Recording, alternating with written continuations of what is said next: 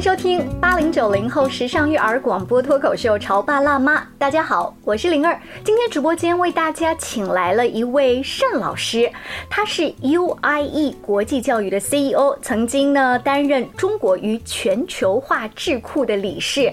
他所工作的这么多年都在专注国际化教育、国际人才的培养，而且他自己呢也办了近百场的国际教育直播讲座。今天非常荣幸在直播间里请到了。盛小杰老师，欢迎您，盛老师啊！合肥故事广播的各位听众，大家好，很高兴今天能够做客到我们的直播间。谢谢。我发现盛老师的 title 当中，大部分都是惯用了这个国际教育啊这些哈，嗯，所以在你理解的这个工作的范畴当中，嗯，国际教育跟咱们从小学的这个有什么不一样吗？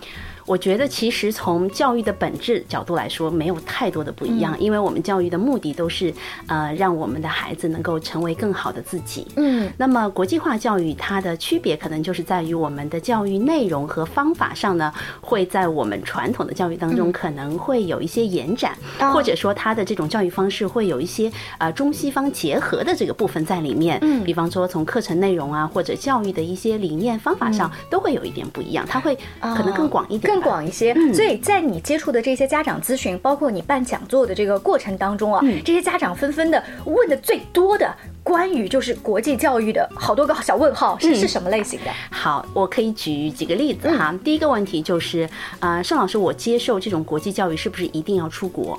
哎，问的好，是不是？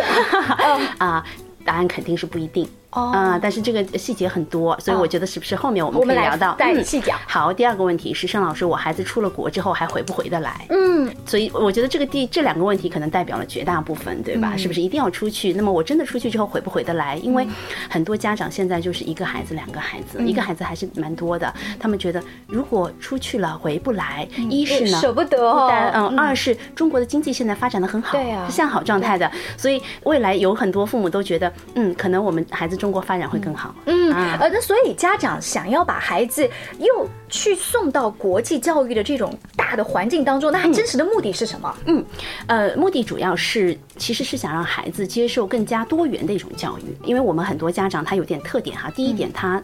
其实自己可能接受了比较好的教育，因为啊收入各方面哈发事业发展都不错。第二呢，就是他可能也见了挺多的不一样的这个世界，比方说他可能跟海外有一些交流啊，或者自己有一些生意上的工作上的往来。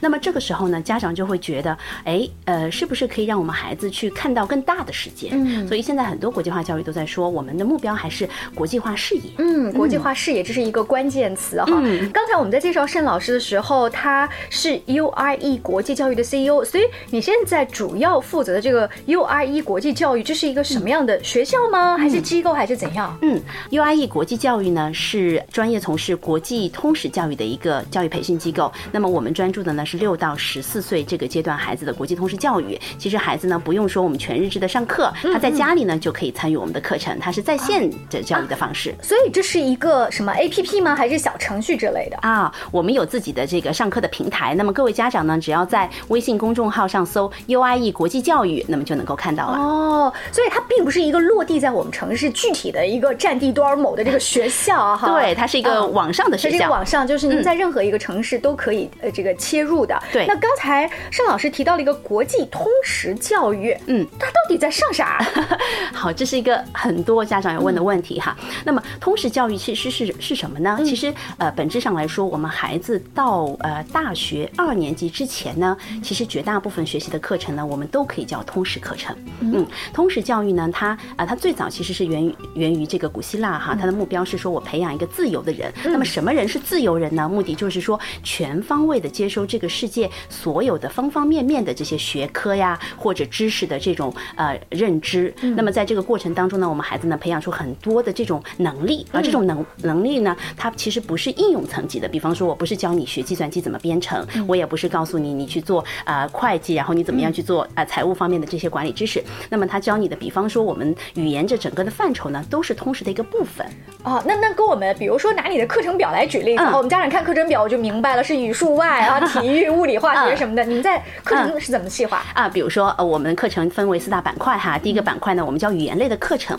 那么这个语言类的课程呢，它其实有别于传统哈，它完全不是为了应试而做的这个课程。比方说语言课程里面有文学的鉴赏啊啊，文学的这个一些写作呀，然后还有辩论呐等等，我们这些都是语言课程的范围。但是这个语言是英语的，全英语。那么还有小语种，那语言里面一部分是英文，还有一部分就是小语种。那么小语种呢，我们有西班牙语啊、法语啊、拉丁语啊啊，那这个都是我们叫做语言范畴的这个通识教育。我的妈呀，家长不好辅导呀，这个有点难。我们 我们的课程当中，家长要想辅导，那真的挺难的，不容易啊。那还有个板块，我们叫做科学板块。那么科学板块呢，其实就是帮助孩子去认知，比方说一些物质科学啊、生命科学、宇宙构造等等这些啊，自然科学都算是科学板块。那么还有人文啊，人文，比方说有呃世界历史啊、世界世界的一些地理啊，然后还有一些啊地质学方方面面的知识啊，都算是人文部分的。嗯，还有就是综合艺术，综合艺术素养。艺术，嗯啊，其实我发现，虽然刚盛老师把语言、科学、人文、综合艺术这四大类，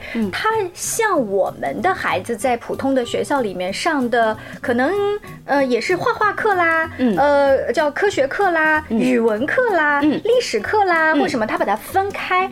但是你们的这四部分，这个体系的打造是源于哪儿的一种教学的理念？我们是源于英国，然后呢，它有两个，一个就是英国教学大纲，然后还有一个是英国私校的一个课程大纲，另外呢，就还有能够呃覆盖美国，美国现在很多家长知道叫新课标，对吧？叫 Common Core。那么 CCSS 我们也可以覆盖，所以它其实是还是源于海外的体系的。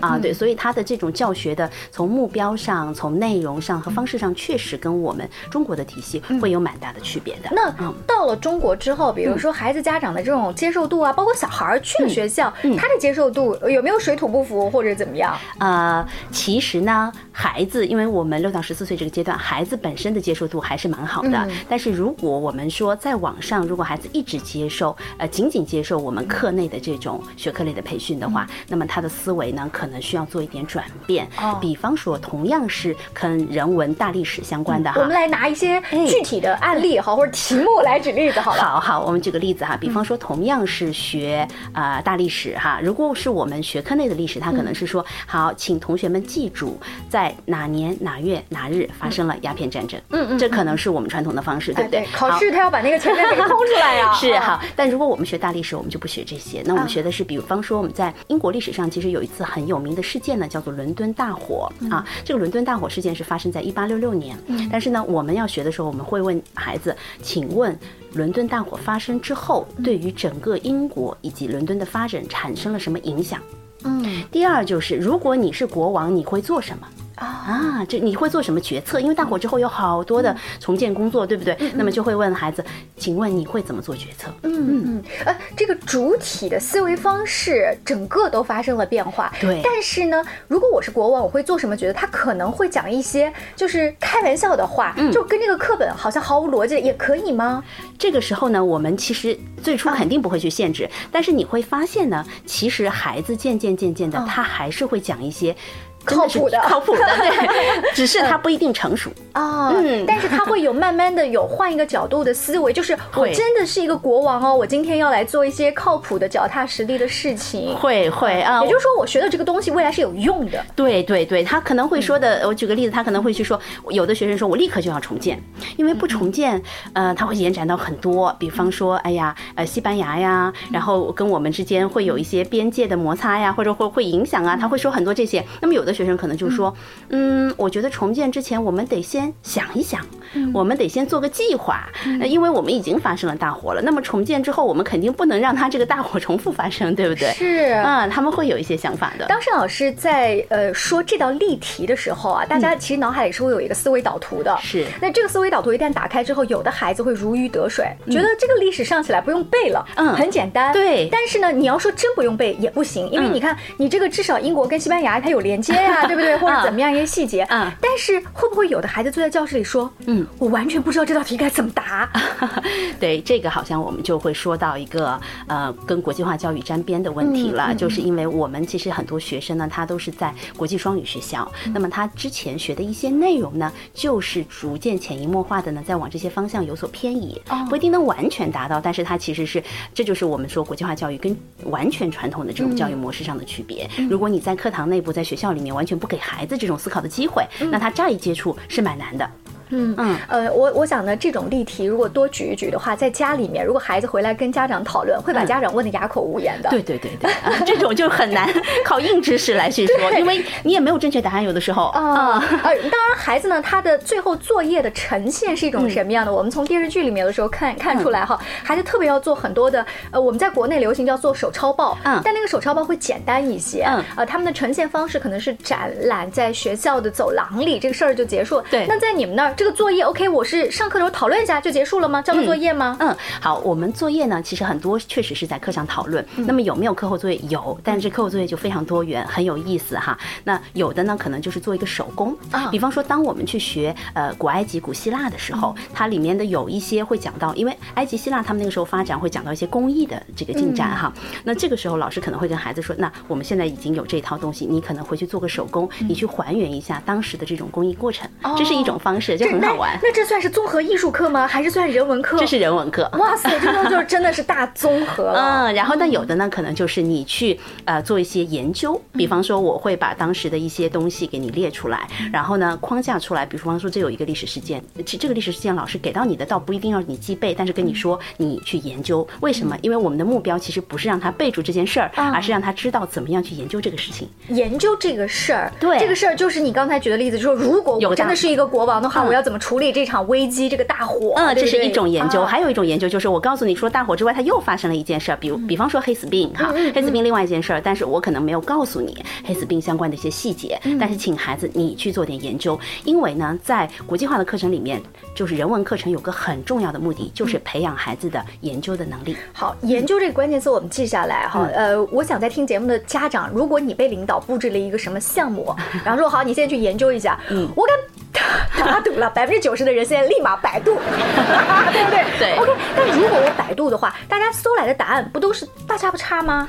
对，所以这个时候就是孩子要有呃很多的这个，但是其实要研究的过程呢，蛮蛮讲究的哈。第一点，你搜出来有包罗万象的内容，你怎么样去提炼出最有价值的部分呢？嗯，这其实是一个技术活，尤其在今天我们说稍微有点信息泛滥哈，你搜一大堆东西，所以如何能够找到一些有价值的信息？第二呢，就是如何让这些信息呢？更有结构化和更逻辑，嗯，还有呢，就是对于小孩本身，你如果不教他，其实他也真的不知道一个东西拿来我怎么样去研究，我从怎么样从 A 到 B 到 C 啊？可能聪明点的孩子会直接问 Siri 说 啊什么什么什么是什么东西啊？Siri 说我也不知道啊。对，我们稍微休息一下广告之后，我们请盛老师接着跟大家聊一聊他所理解跟最近正在钻研的这个国际教育。你在收听的是《乔爸拉妈》。小欧零二，叫你变成更好的爸爸妈妈。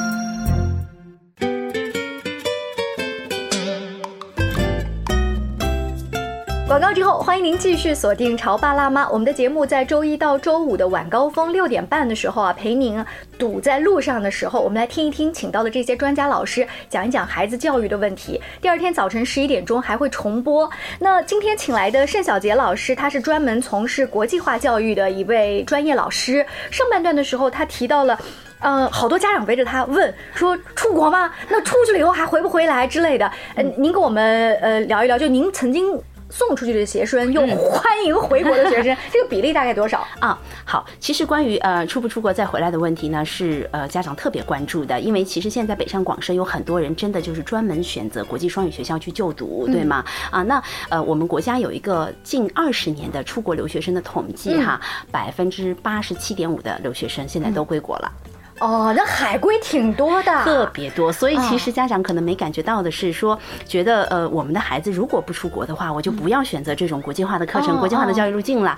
那其实不一定，为什么？因为这些海归回来还是跟咱们孩子同一个平台竞争，哦，还是竞争。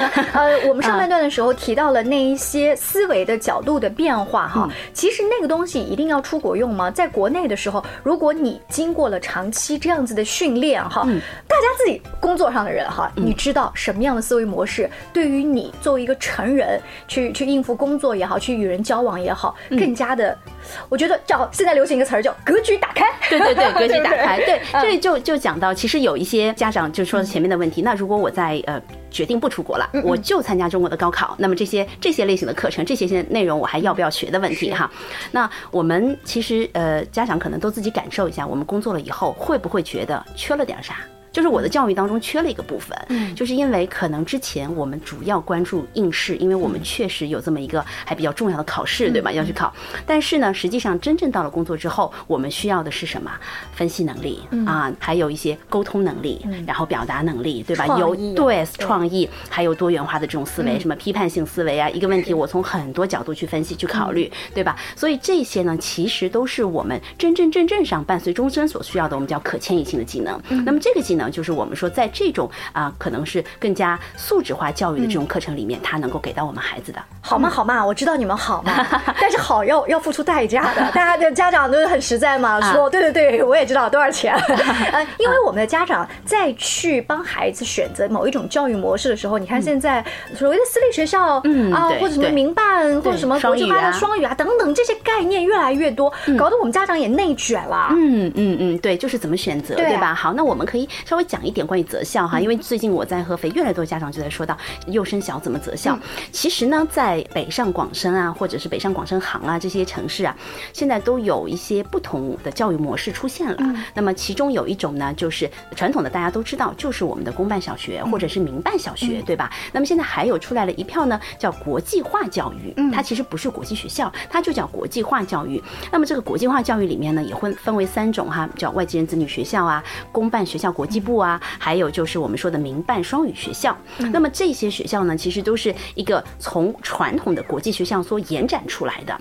那除了外籍人子女学校和公办学校国际部不说呢，这两种可能我们因为它有国籍的限制哈，主要就是针对外国人来做的。但是现在呢，越来越多家长会选择有一种学校叫做民办双语学校。哎，双语学校大多数就是刚才盛老师提到的那一些教育的方法跟理念融在里面哈。对对，它啊其实就是中西方融合的方式。中西方融合，哎嗯，我们多问一句，我觉得现在中国呃国学啊，包括我们自己工作了若干年之后，再嗯回头看中国以前那些庄子、老子的东西，真的非常非常棒。嗯你们也会教吗？我们啊不想放弃的。对，从学校的体系里面，因为我们是不教，但是呢，从双语学校角度来说，它一定教，而且教的还不少。哦啊，因为双语学校它其实是呃，应该说民办学校也行，双语学校也行。我们合肥也有一批这样的学校哈，它其实就是把中西方教育方式进行了一个融合。那么中方呢，我们要的是什么？第一，中国传统文化是很重要，不能丢嗯，不能对丢。对，第二呢，就是我们中国教育当中有一些很严谨啊、务实啊，对对吧？很细致啊，我们做题啊等等这些方式还是会保留，但在此基础之上呢，它要做一个延展，就是比如说我们内容上的延展。对，就刚才你说思维啊方式，思维方式上也要延展，对嗯。好，那如果说现在一个家长他就是在在纠结，哎，具体我的孩子未来要上一种什么样的呃学校，他除了要考虑到比如说片区啊，或者说 家庭收入啊，对未来他对孩子的一个规划，您觉得他还要考虑一些什么具体的情况？嗯，具体的情况我呃总结一下吧，我觉得有四点是比较重要的哈。第一点就是你的教育理念，嗯，你先想想我要培养一个什么样的孩子。呃，这个问题一问出来，我觉得大部分的家长都会回答说，嗯，一个健康的呀，然后一个积极的呀，乐观的呀，然后他实际的他不会告诉你，就是说，哎，考试成绩也不错的呀，对不对之类的。好，我明白了。那我觉得我这里稍微做一点点引导。好啊如果家长没有想，可以现在回去想嗯。好。除了这些通用的，我们说一定要有的一个健康的孩子、快乐的孩子之外，因为其实快乐背后还有很多含义。孩子怎么才能获得快乐呢？他很自信吗？啊，对对，嗯所以呢，背后还要我们再多想一点，就是这个孩子他是不是一个更加自信，或者更加有主见，或者是说他的行动力会更强，或者是说他在未来自己的这个工作上会更加有目标感啊，还有他会不会要有一些领导力？因为这些都是很现实的问题。我举个例子啊，你要说，哎，盛老师，你帮我培养一个快乐的小朋友，我还真不好说怎么给你培养。快乐疯玩，天天出去疯玩。快乐的定义是什么？你看到有一些孩子天天在学习，您就会觉得他不快乐吗？还真不一定，对不对？其实快乐呢，应该是。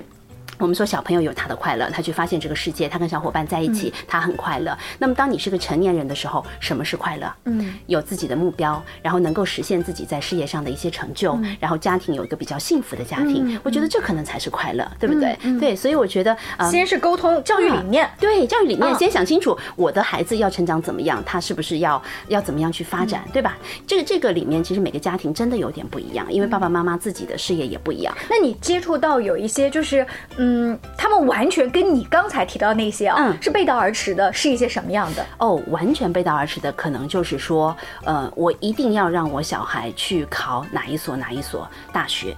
啊，这个反而不对的。这个反而那如果他定的是清华北大哦，问题是你的孩子就真的一定是适合清华北大的吗？肯定不一定。我相信今天这个问题一说出来，可能很多家长都知道，哎，我的孩子可能，但是他们表达的可能是比较尖锐，说，哎，我的小孩可能就不是学习这块料了，他就考不上了。但其实不是的，我们再放宽里来想哈，每个孩子他特长真的不一样。举个例子，为什么外国有文理学院，还有很多的是艺术类的院校，就是要给到孩子一些专长，对吧？啊，对。嗯，所以从教育理念这个角度，我们可以在接地气的讲法，就是说你更加让你的孩子成为你孩子本来就该有的样子。对对对，就是就是要让孩子多元化，就是你去发现，你给到他多一点的路径，让他发现，哎，原来他有很多种方向可以发展。好，这是一个呃大前提，嗯，教育理念。对，教育理念第一个。那么第二个呢，可能就是呃，因为如果你教育理念清楚了之后，可能就要去看一看他的学校的课程体系到底能不能匹配你的教育理念，这比较落地的嘛。嗯嗯，那教育体系能不能匹配？嗯，这个是跟具体的升学有关吗？比如考试啊有关。像我们身边有一些朋友，如果他参加了某一些国际学校，什么叫国际班，他可能就不太能够参加那个国内的高考，嗯，对吧？这就是完全升学路径不一样了。明白哈，这个是说到升学路径哈。我们说，呃，其实升学路径呢，它有几个点，比方说小学段、初中段和高中段，对吗？那么在高中段呢，跟我们的说升大学是最最紧密关联的。所以在高一开始的时候，一定要想清楚，咱们孩子考中国大学还是考外国大学？因为现在跟过去不一样了。哎，你就说哪个好考？哪个好考啊？这个我是不是问的很实在？哎呀，特别实在。然后我觉得，呃，从哪个好考的角度来说呢，这个真的要看小朋友。哦。因为呢，如果你前面一路。